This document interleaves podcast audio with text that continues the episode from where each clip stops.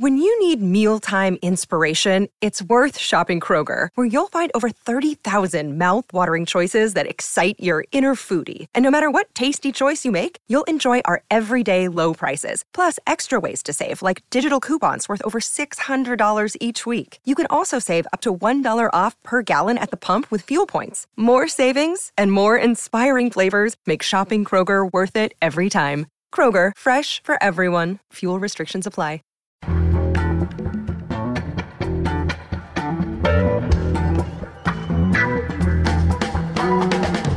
This is Start Making Sense, the weekly podcast of The Nation magazine, and I'm Jon Wiener. Now we have a Haiti update from Amy Wilentz. She's written extensively about the Middle East, California, and the Trump family, but she's best known for her work on Haiti, most recently the award winning book Farewell Fred Voodoo. She's a longtime contributing editor at The Nation, and she's the former Jerusalem bureau chief of The New Yorker. She's a 2020 Guggenheim Fellow, and she teaches in the literary journalism program at UC Irvine. Amy, welcome back. Thanks a lot, Jon. Well, we always start by reminding our listeners why we care about Haiti. And it's not just because it's a desperately poor country, but because Haiti had the first slave revolution in the 1790s, the largest slave uprising since Spartacus. It established the world's first black republic and Haiti has been punished by France and the United States pretty much ever since. You say you were astonished by one piece of news about Haiti that came out last week. Tell us about that.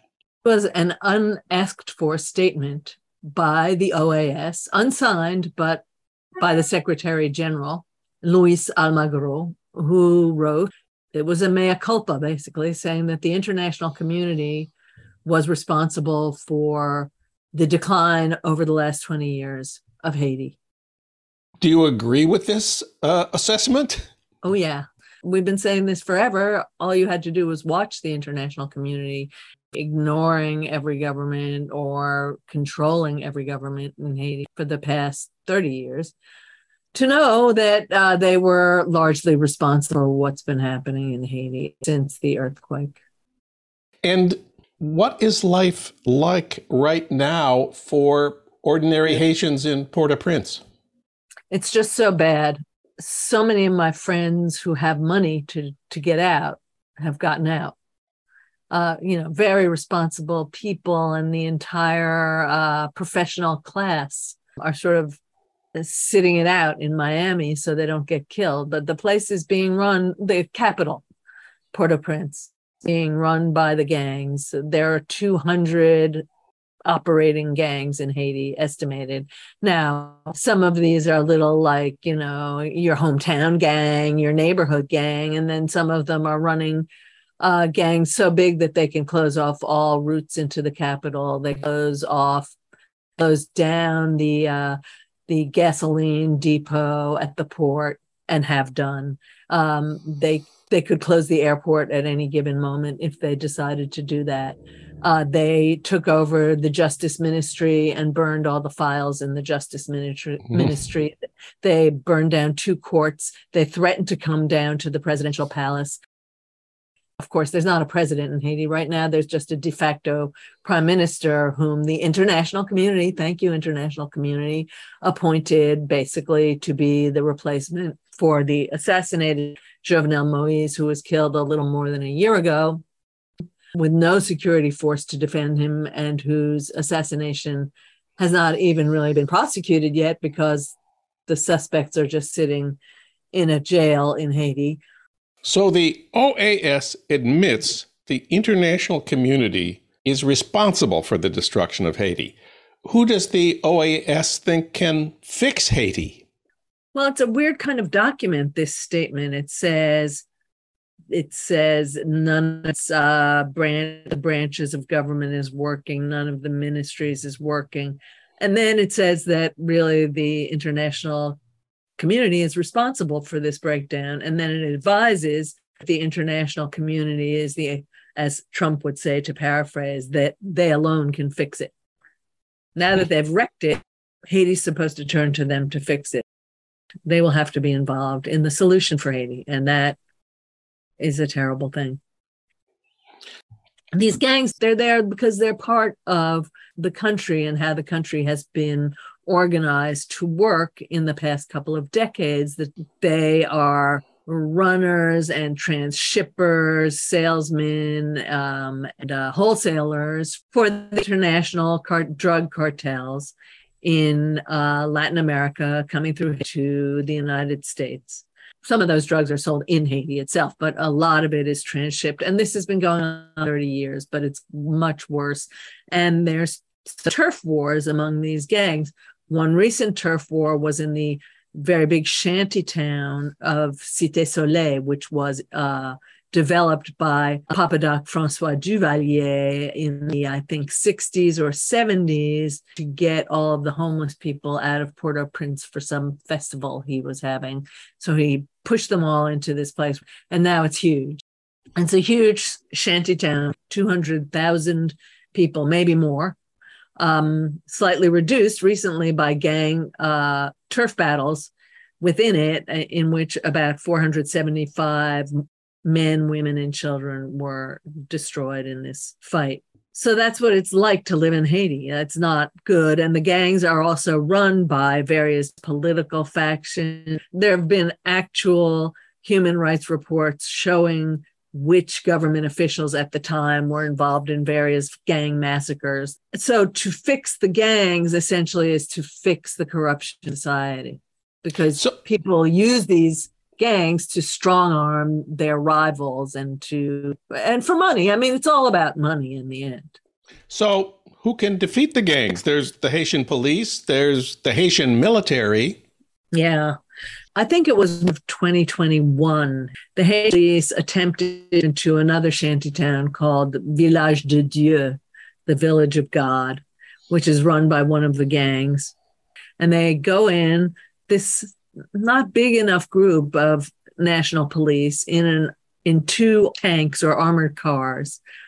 They were just taken out by the gang. The gangs have more men, uh, they're probably paying better salaries than the, the national police, probably paying more regularly than the national police. And they took these guys, young men exactly like themselves, these policemen, and they almost literally ripped them to shreds. They killed, I think, some, they burned their tanks, they stole their arms, they paraded bodies on video. It was hideous.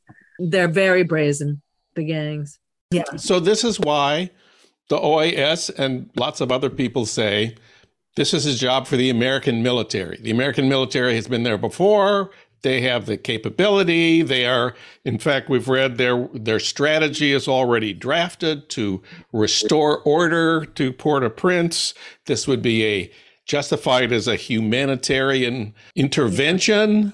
But it's dangerous. That's the thing. I know the U.S. Army could defeat these gangs. Could definitely. But if you come in in too great a force, you're going to kill a lot of civilians. The gangs have many supporters among the citizenry, and and if you just go in full blast, full bore, you're going to kill a lot a lot of grannies and babies. But the other thing is, these people are very well armed. These people have uh, riot gear and bulletproof jackets and everything in the gangs. So it's not like the way the US used to think of going into Haiti. Oh, we'll send in the Marines. It'll be a bunch of guys in blue jeans and, you know, guayaberas who will have to kill, arrest, whatever, take down, and it'll be fine. We'll just shoot whoever we need to. No, we could actually, with boots on the ground, sustain casualties. And I think that President Biden is fully aware of that and of what that's going to look like for him. Of course, historically, there's been one alternative to the American military intervening, and that is the UN. The UN sent a peacekeeping force in what 2004, and they were there for like 15 years. Uh, remind us how the UN peacekeeping force turned out for Haiti. They were the biggest gang. They have a lot of series of sexual molestations uh, in their record. Uh, they shot a lot of people in their shanties. And they did keep a relative peace during the time they were there. And that's why people like Almagro say the UN left. That was a mistake. They should have stayed. But they were part and parcel of the inability of Haiti to grow its own judicial forces, to grow its own police forces, to take control itself. But also, the UN brought in something much, much worse than all of that, which is cholera. Maybe 10,000, maybe 20,000 people, I can't even remember the number, died uh, in the initial cholera epidemic. And then since then, they've been dying too. There was no cholera in Haiti before the UN came in mm. and befouled literally with their excrement the uh, main river of Haiti. So anytime you went to the river to wash your laundry, you got cholera. You brought it back to your village. Everybody got cholera. People died. So no one could deal with it. You say that the Haitian uh, police have recently introduced a new tactic that has had a kind of success. Looking at the number of arrests and especially of uh, killings of gang leaders and gang members in the past month. Someone is operating who's different from what has been happening before. There is a force that's been sent in to advise the Haitian National Police, maybe even helping them, assisting them, working with them hand in hand. I don't know. They have gone out on sort of extrajudicial uh, shooting sprees against the gangs, and they've killed like, like they'll kill nine at the same time in the kind of situation where we ask of the US government when a drone kills some uh, leading terrorist figure, we say, Did you have to kill 20 people along with that guy?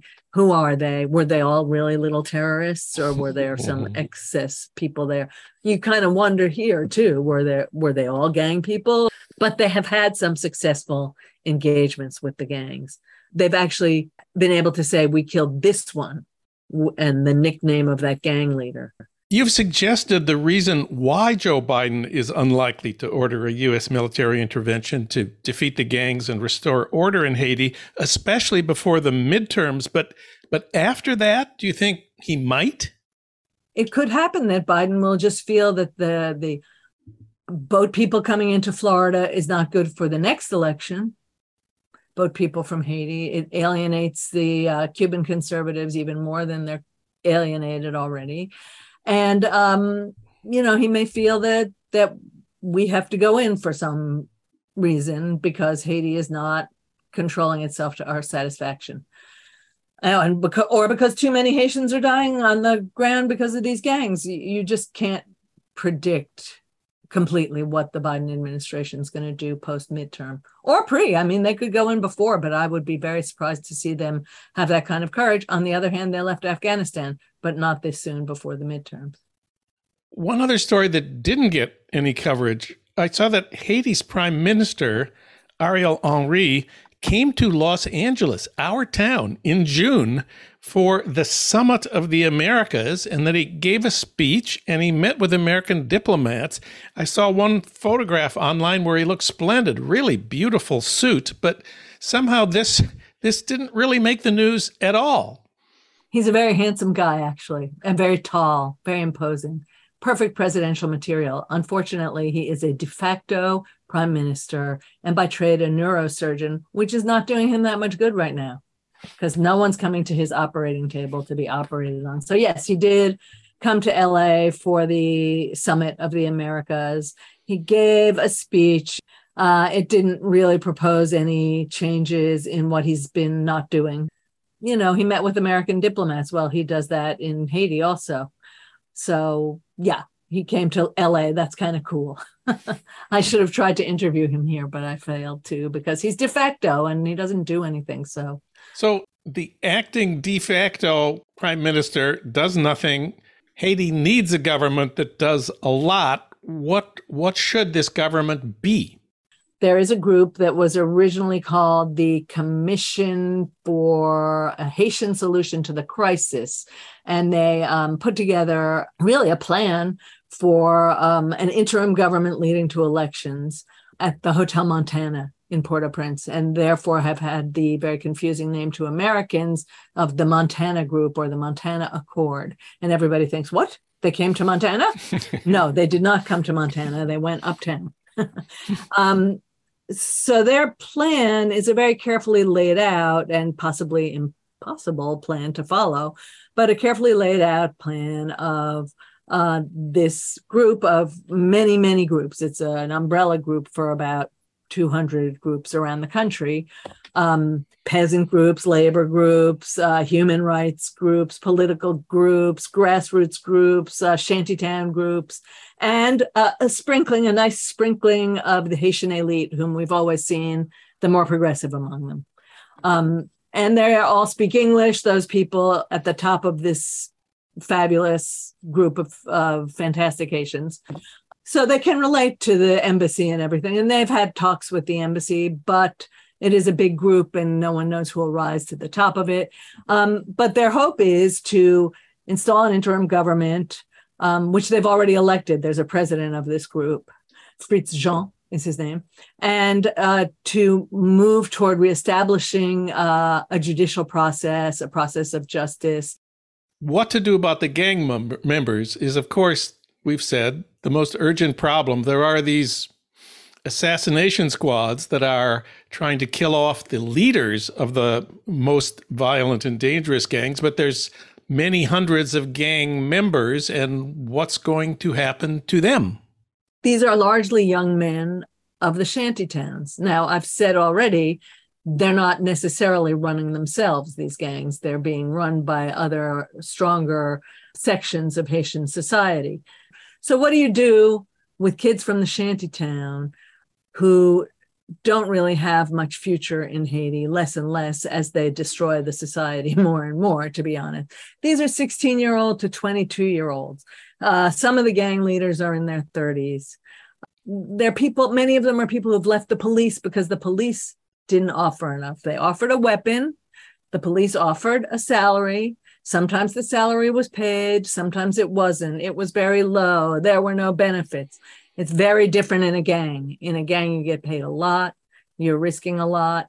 You get paid in kind sometimes. In drugs, you get paid money. It's more money than the police get, and it's pretty regular as long as you do what is necessary, what you're called on to do. So, to integrate them, the say Montana group, should it come to power by some incredible fortune, would have to offer them real jobs with real money and a future. That would have to be uh, underwritten probably by the international community, that kind of money that you would need to reintegrate the all the members of the 200 uh, gangs in Haiti plus more and start dealing with the shanty towns themselves in general.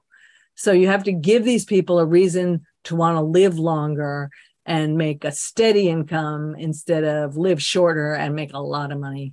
Um, and you have to get their guns away from them. To get a gun away from a child, say a fake gun away from a small child, I've dealt with three male children, um, is very difficult. To get a big real gun away from a big teenage kid is really, really hard. You have to convince them they're going to go on living without that gun and that they're going to have a way to live a decent life after that. And by decent, I mean a life not just bearable, but with maybe a little nice thing here and there, the way we have in our lives. They would like that. It's going to be a hard road to hoe. Do you think they can get out from under these gangs? Well, the IRA was disarmed. The IRA is a much better organized yeah. hierarchical, army. but it's a hierarchical army. It's a hierarchical army with a long history. And if their it's, leaders say, we've signed this, I mean, I think it can be done, but you have to talk to the people who are running the gangs. Now, they all know who's running the gang. As I always like to say about Haiti, the top people know everything that's happening. You just have to pull it out of them and they won't tell reporters. But they know who to talk to. And maybe if you can convince those people, but you know, those people, some of them are hardened criminals. The LA gang truce was organized basically by by uh, reformed OGs, original gangsters, older survivors who could right. see that this really wasn't much of a life. Yeah, but you see, in the LA gangs, this was a community preying on itself. Yeah. So it was gang wars inside the ghetto, preying on each other. This is a whole country. So these people are not preying on each other, although to an American, they might all look the same. They're preying on the political class. It's like if if the Crips were assassinating the mayor. If the Crips went into yes. the courthouse downtown and took it over and burned it down, that's what's happening. So it's harder to deal with. And it's more important. Amy Wilentz, she wrote about Haiti most recently for The Nation in a piece titled The OAS Admits Culpability in the Destruction of Haiti. You can read it online at thenation.com. Amy, thanks for talking with us today. You're welcome, John.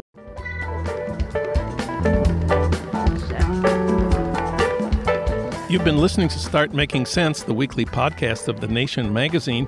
You can hear more interviews like this one at thenation.com, and you can subscribe to Start Making Sense at iTunes Podcasts, Pocket Casts, Stitcher, or wherever you get your podcasts. I'm Jon Wiener. Thanks for listening.